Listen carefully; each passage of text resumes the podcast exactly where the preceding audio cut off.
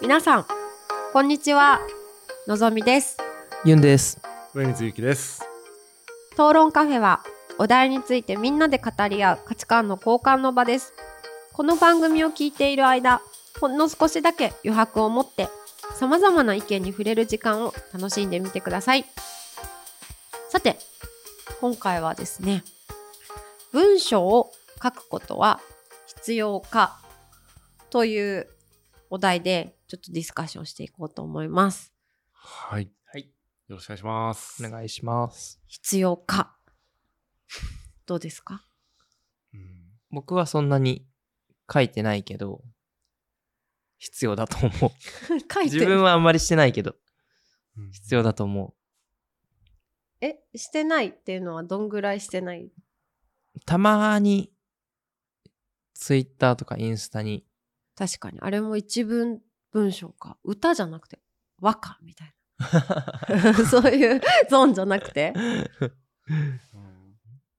今はそんなに書くことっていうのはほぼないけど、その大学の時に、うん。まあ、何千文字とか何万文字のうん文章を書くじゃないですか。うん。その経験は今でも生きてるなっていうのは思いますね。その経験というか、その時に学んだこととかいうのは今でも生きてるなって思うから、文章を書く。まあ必要って言うと難しいですね。まあでもいいことだと思います。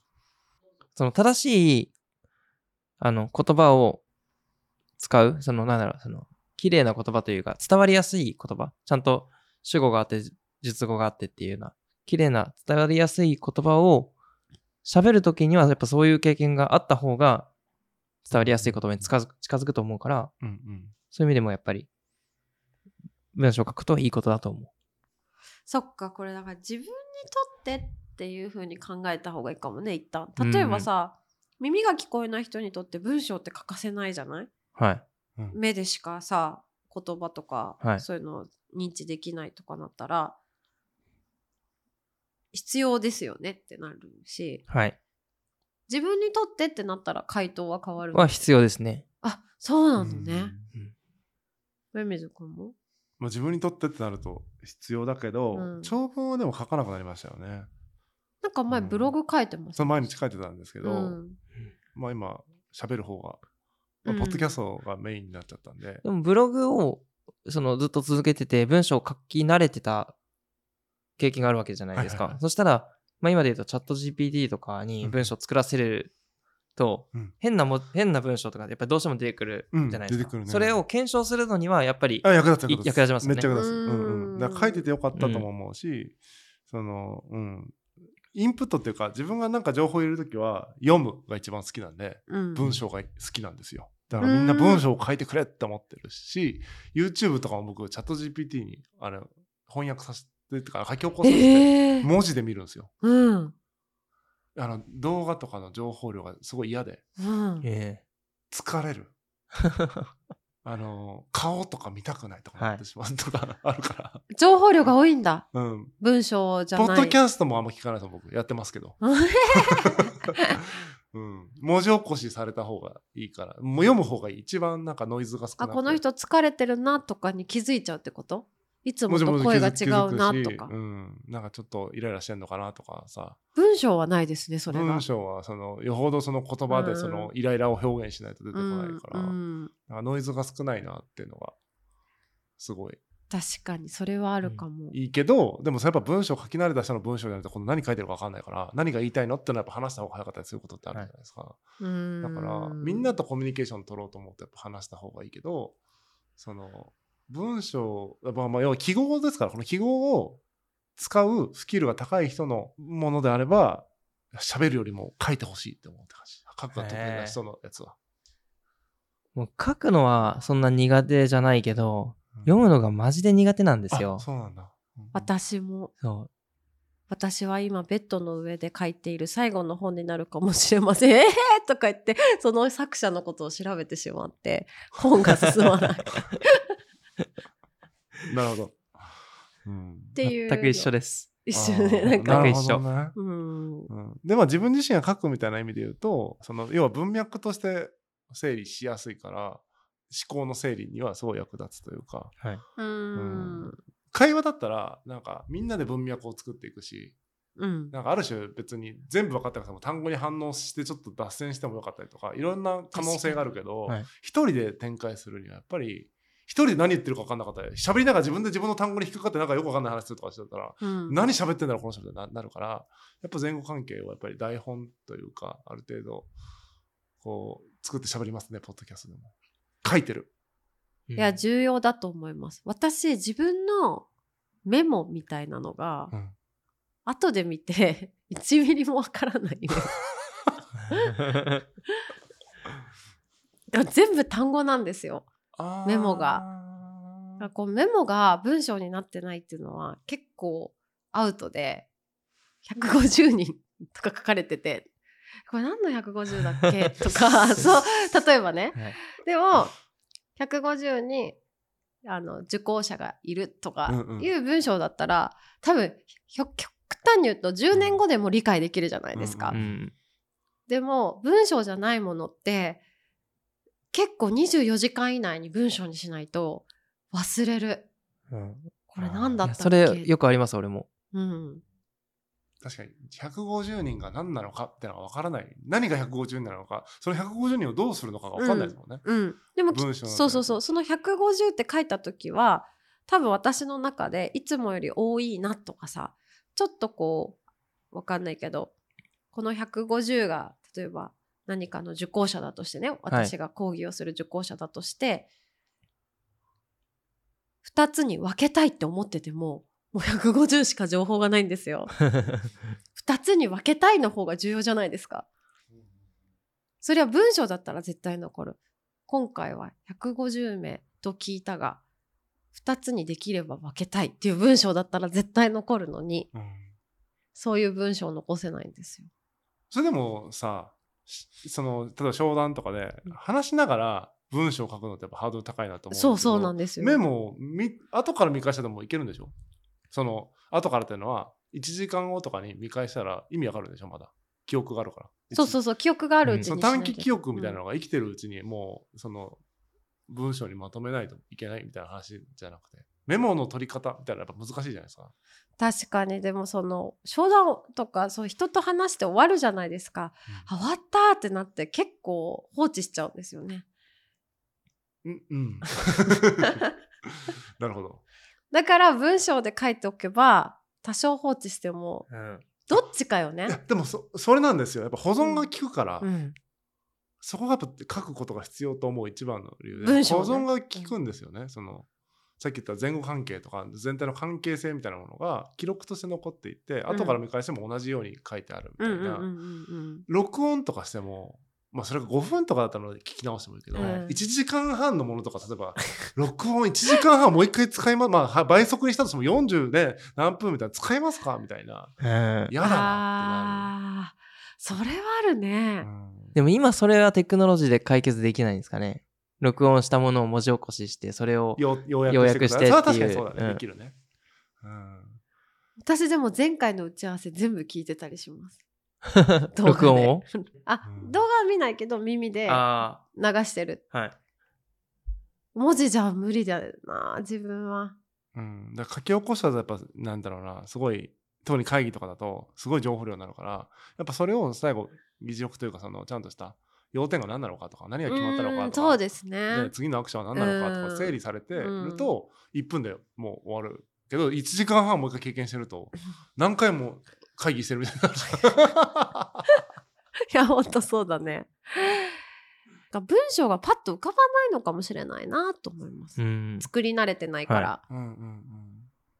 確かにねその文章そうですね、うん。書くの苦手な人って書きたいことはあるけど、うん、こう書きたいこととその書かれてることは違ったりしますもんね。そうなんですよ。うんそれもでもたくさん書いて慣れるしかないそうですかね。いや、うん、もう訓練だと思う。うん。ただ、自分が浮かんだことが言語で浮かびます？なんかね、映像で浮かぶんだよね、私。うまく言語化できない時はありますよどうやって浮かんでるの？最初に。どうやって浮かんでんだろ浮かんでる？浮かん浮でるかんでなかったら生きていけないんだよ 何かう浮浮かんであでも言語化はげ最初から言語化されてるわけではないですね言語化しようっていう癖づいてるところはあるからうん。それをす少しずつ時間かけて、あれはどういうことだっていうのを考えて、だんだん言語化されていくって感じ。いやそれは例えば身体的にもやじゃないけどなんか、はい。うとかなってそれが言語になっていくの？うってなるのが多分一番最初の反応だと思うんですよ。うんうんでそれを何、何でうってなったのかなみたいな。うん。うん。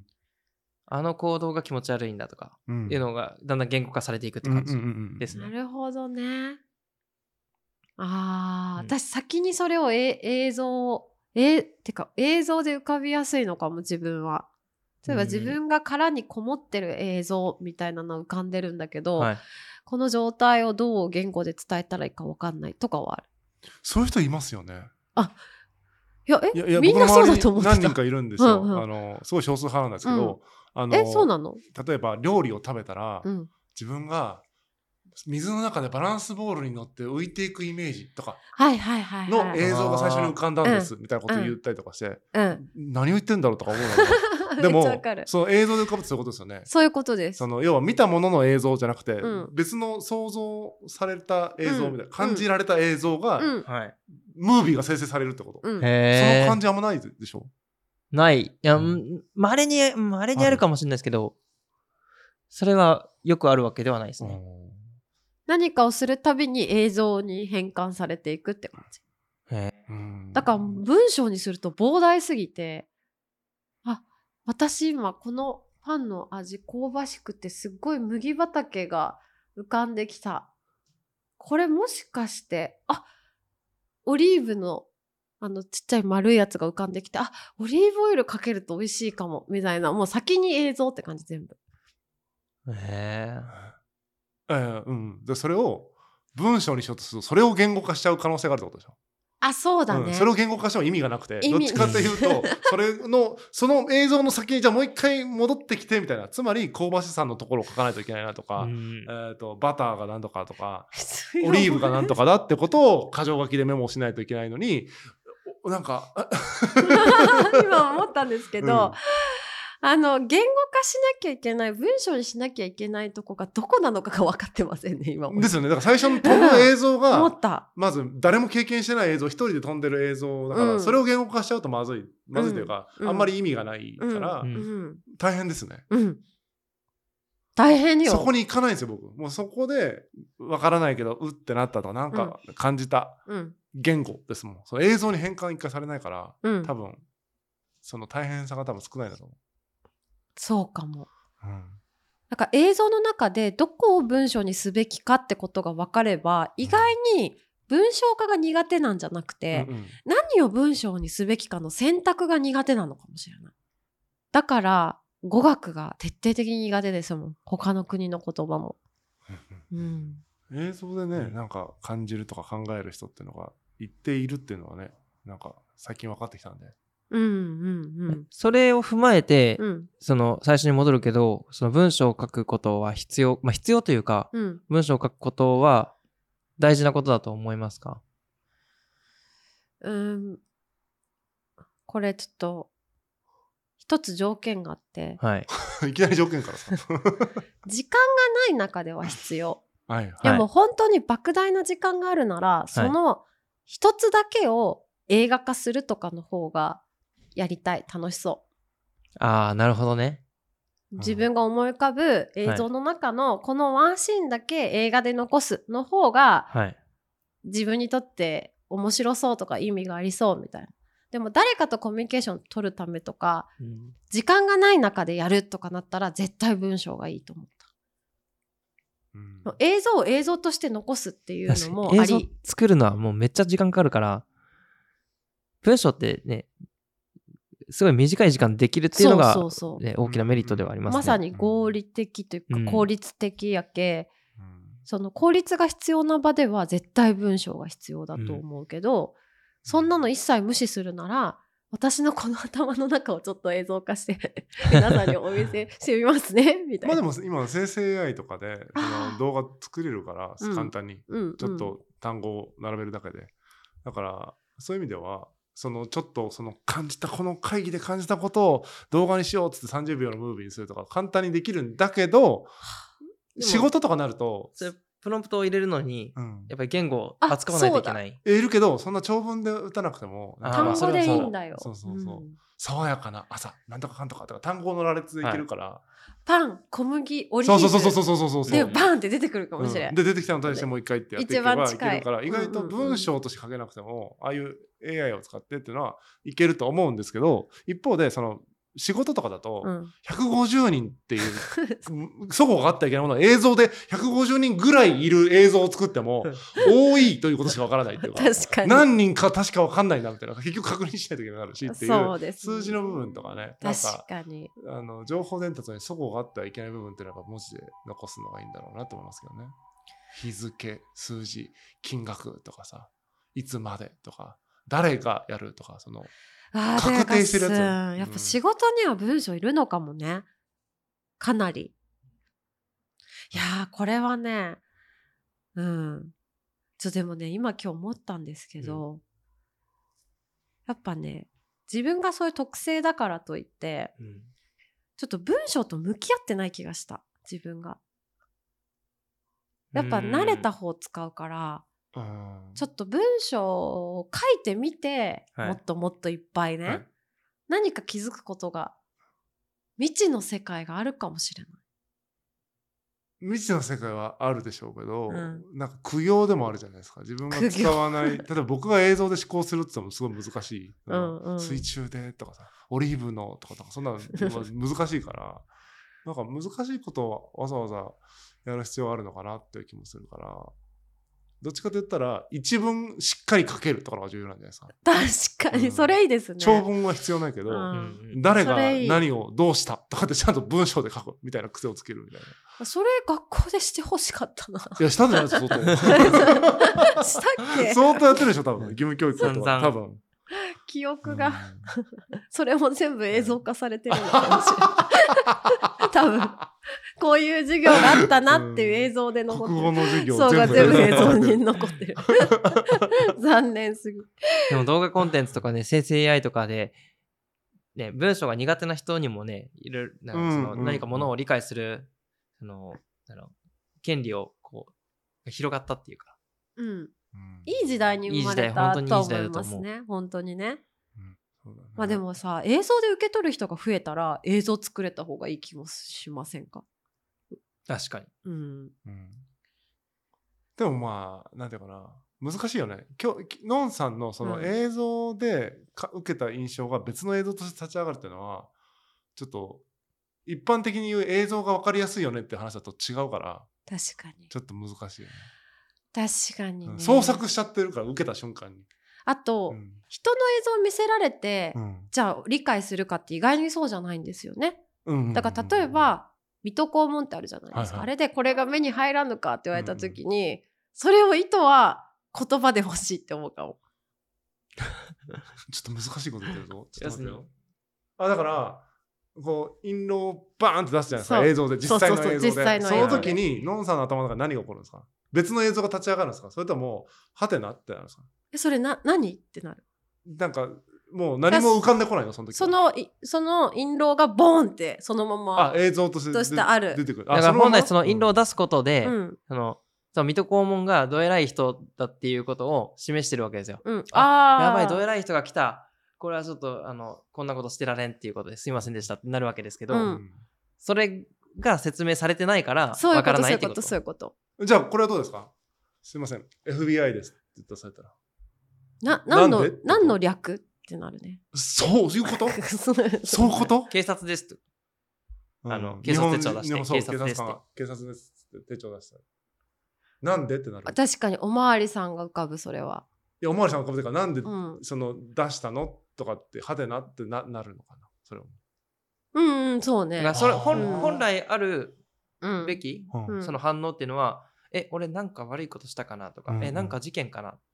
とかっていう、うんちょっとまあ、自分とかその身の回りのことを心配するようなああの反応わが結構正常ですよね、どっちかというと、ね。そうそうそう、警察官でそのうん。いや、それは威嚇ですか？それは出さなきゃいけないというルールですか？それは何かを説明してるんですか？っていうのは確かに疑問に浮かびやすい。っじゃあすすぐに、あ、なんかやばいことあるかなって、ていう反応にはできないってこと。相当。警察が絡む何かが発生した可能性が出てきたわけですよね、この瞬間に。だから、何の文脈もないかったのに、警察官がいきなり手帳を目の前で来て、警察ですって言ってるそれは話をきこれを出すってことは話を聞かなきゃいけないとか聞かせるのかわかんないけど。例えば警察ですって出してそのまま素通りはしないですよね多分その人は。何かコミュニケーションをしようとして最初のコンタクトとして警察ですって手帳を見せてるから警察としてあなたに今から聞きますけどもっていう何か前提がありますよね。それが何のことなのかわかんないけど、いやこの辺で殺人が起こって。確かにちょっと警察だけ難しい宅急便ならわかる。いやいやいやあんま変わんないじゃん。全然わかんない。どういうこと？全然わかんない。た多分警察は分かんないわ。あの、警察イージーですよ。うん。嘘。めちゃくちゃ分かりやすいと思います。宅急便でさめちゃくちゃ経験あるじゃん。はい。い。やいやうん。経験の話か。そっか。そう。警察はやっぱ経験ないからその何の意図で出してるかっていうのが相当気になっちゃうかも。いや、でも確かに、うん。その、ドラマとかで見る機会が多いけど、うん。それドラマとか一切見なくて、うん。いきなり初めて警察手帳で出されて警察ですってなった時、された時に、そういう反応ができるかはちょっと分かんないですよね。いやほんとそう。うん。小学校の時も、うん。バリアって言われるじゃん。できてないじゃん。どういうこと？これはあれは難しいですよ。その設定がだって彼らの中にあるからさ。まあ、なんなら今3人でなんか遊び出て、僕がなんとかバリアとか言ったら、そのババリアとはそもそも何なのか、何バリアなのか、なぜ発生したのかとかいっぱいさ、そのバリアはどうしたら解けるのかとか、なんかいろんなあるわけですよ。でも警察はさ、一応このあ法律はいろんなものかれてるバリアと警察が一緒私はなるほど。うん警察ですバリア 同じ一緒 かなり近いけどだったら結構辛いね。警察もだってさ、その子供たちがそのバリアっていうよりも説明しないからね。いきなり手帳出してさ、警察ですって言うから。だってなんだ前提ですよねみたいな。日本にこう、こううん法律だってこうでこうでこうでみたいな。という警察という組織のものですっていうのを出してますみたいなのを、その手帳を見せることで全部ショートカットしいてるみたいなやそうそうだから全部そうよ、うん全部私にとってはそうですよ。税務署ですって言われても えな何ですか？ってなるうしん。税金関係のことかなって、なんか質問があるのかなってなるならな。い。うーんそうね。難しいね。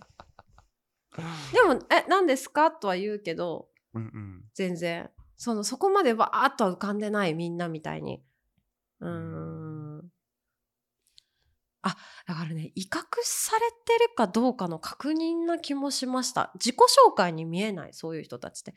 警察の「何々ですはじめまして」って言われたら「はじめまして」って多分普通に言う。それはそれで問題なんですけどね。うん。警察ですって言われたら、え、え、え、え、え？ってなるかもしれない。わかるだろ？がわかまあ確かに確かに。うんうんうんうんうんそうだと思う。うん、バリアもそうじゃないですか。うんバリアわかるだろ？いやあれは、あれは分かんないですよ。あれはだから違うんですよ、事例としては。同じで並べてるけど、バリアと警察手帳は違うんですよ。バリアは独自ルールだから。どこにも書かれてないし、共有してないものを勝手に自分の中で押し付けてるルールを、バリアを張ったことで、あなたはこのバリアを超えることはできませんよってはい、一方的に引かれたラインだけど、警察は日本に住んでるとさ、その範囲の中にいるからさ、僕たちは。うん。避けられない。そう考えると確かに、警察です。実はずっと前から好きでしたとかいううん会話はありえないってことよね。ありえてもいいけど、あるとその警察は捕まりません、市民をものすごいね、あの、脅かしてますよね。職権乱用してますよね。でも聞く限り結構何々ですっていうのは、なんかもしかして、そのうんある程度の権威があるうん。人たちが言うのかな？子供ですとか言わないもんね。文脈ショートカットしますねっていうやつだと思います、ああ、うんわかりやすい。うん？うん。あ次からそれで理解します。あ何か文脈をカットしている人って。わかる。そしたら、かなり、あどう？うんまあ、他者理解とは難しいですね。難しいですね。あ、何の話だった？文章を書くこと文章は必要なのかって話だったけど、でも、うん、書かれてあることを無視してる人がいるってことが分かりました。どうですか？うんそのでも警察はでも確かに書かれてないですよ。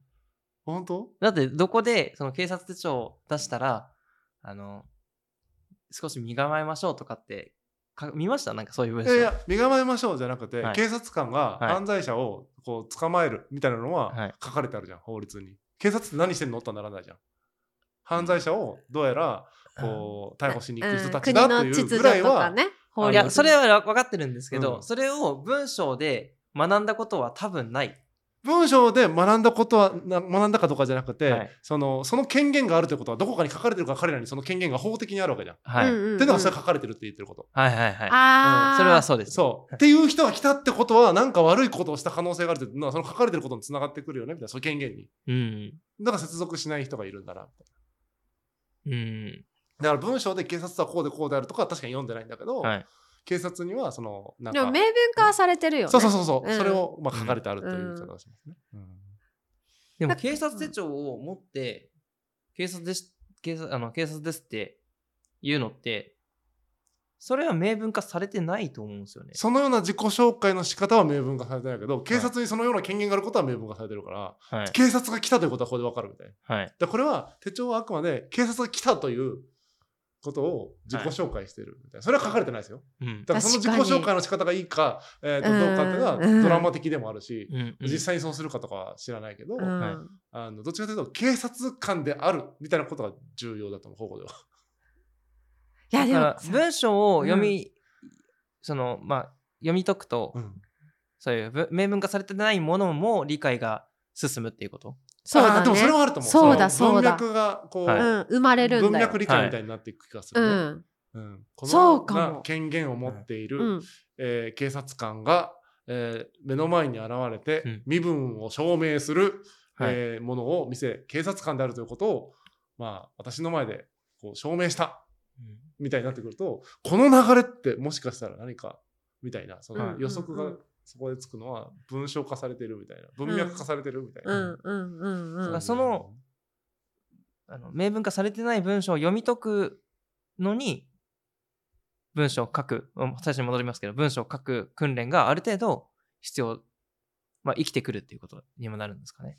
でもどうなんだろうね。もともと言葉記号的に処理してるみたいなのもあるかもしれないよね、なんかその絵描く例えばその動物を見て、うんうんまあ、犬を見てその犬の,、まあ、その絵を描けるかどうかってやっぱりその絵を描く用の見方をしないといけないじゃないですか。うんうんうん文章を書くときも文章を書く時用の読み解き方うんうんうんうんをしないといけないから、うんその解像度が全然違ううんと思うんですよね。うんそういう意味で解像度た解像度高く文章を読み解く訓練として実際に自分があの文章を書いてみるっていうそうね。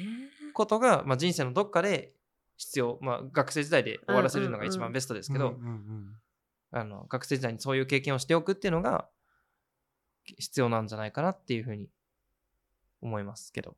うん。はい。いかがでしょう？いやそうだと思う、うん。なんかねえっ、とそう。文章のを書くという訓練は一つの多分手段でしかなくて、うん。はい。多分記号の記号の前後関係とか記号の操作の話。だと思うんですよ、うんまあ、文章じゃなくてもできる可能性があるけど文章が分かりやすいなって感じかな、うんそうね。まあでも警察も文章をもうちょっとね、警察ですっていう一言じゃなくて、はいこんにちは。ちょっと近くに寄ったんですが、警察です。わかんない。その、こんにちは。なんだ、どうやったら警察が来るんだっけ？まあでも実際ドラマとかじゃなかったって、かつ緊急じゃなかったら、うん。コンコンって来てどどんな感じなんだろう。例えば来て手帳を見せて警察のことを証明しながら多分丁寧に言葉で説明すると思うんですよ。そうだよね。うん。実際は。近くでうん。この殺人事件があったんで、うん。うんちょっと聞き取り今してるんですけど、うん。うん。うん。お時間5分遅れいただけませんでしょうかって多分言われると思ううから、ん。でその証明としてこれをただ見せてるだけみたいな免許証みたうんいな感じで、うんうん。確かに。うん。それとこう、かなりセットになればいけるけど、ボンってきたら結構難しいっていうのはあるかもね。うんだからうんバーンって例えば手帳だけ出して、うんみたいなのはちょっと暴力的ですよね。その権そうね権力を振りかざしみたいな。ん。あとは、もし違った場合にね、やっぱり、盲目的に信じない方がいい気もしたしね。本当に警察ですか？なんか怖い話でありますよね。あの都市伝説系。あいつは実は犯人だったみたいな。よくありますけどね。そういうの。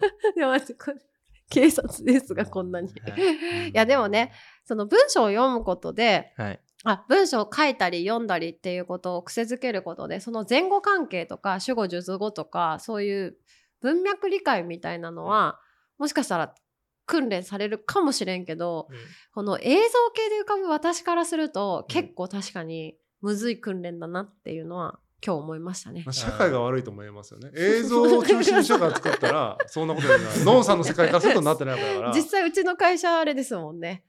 絵,、ま、絵のマークばっかりですもんね。ああ、あの、いろんなものが文章化されないみたいなやつある。そうそうそうそうイラストとかね、イラストイラスト。あ、でもそれで言うと、その、うん自分が、あ、これは役に立ったなって思うのは、うんあの大学の時に書いたあのレポートとか論文はすごい役に立ったと思うんですけど、うん小中学校の時の作文うん。うんであれ全く役に立ってないというかその いい文章文章を正確に読み解くっていうところで言うと全く役に立ってない気がするんですよね。うん。あれは分からんけど、うん、その、読み解くとかよりも表現力とかなんじゃない？自分が感じたことをどう表現するかみたいな。それを、うん。まあ、文章に限定する必要はあるか問題はあるんだけど、はい。まあ、文章で表現力をこう養うみたいな課題？知らんけど、あれこそ何の意味があるのか。うん。いや。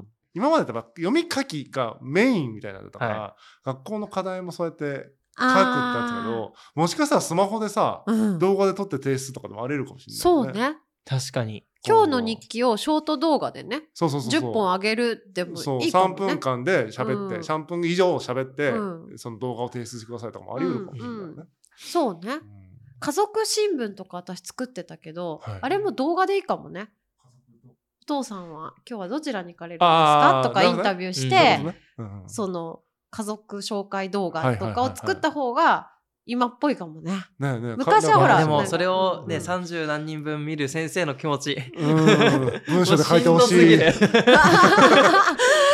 やっぱり効率やね。うんさすがにしんどすぎるな。だって原稿用紙のさ、ここのようの、この「お」は2ですってやりたいけど、うん。動画だったら3分33秒の この言葉はこういう意味で書くの大変みたいな。確かに、うん。あとさそう考えると管理する側の都合なんじゃない？文字。確かに。表現する方は関係ないじゃん、そ管理する側がやっぱ文章の方がいいんだよそうだと思う。そぎ落としてねね必要な部分だけを保存してるみたいな感じなんだと思う。うんということですちょっといろいろいろんなとこに飛んだけどう。面白かったね面白かったですね。うんあ面白かったうんまだまだ話しがいのあるテーマですね。んんんそうねめうんすごい時間がうんうんうん過去最大うん、そうです。ね。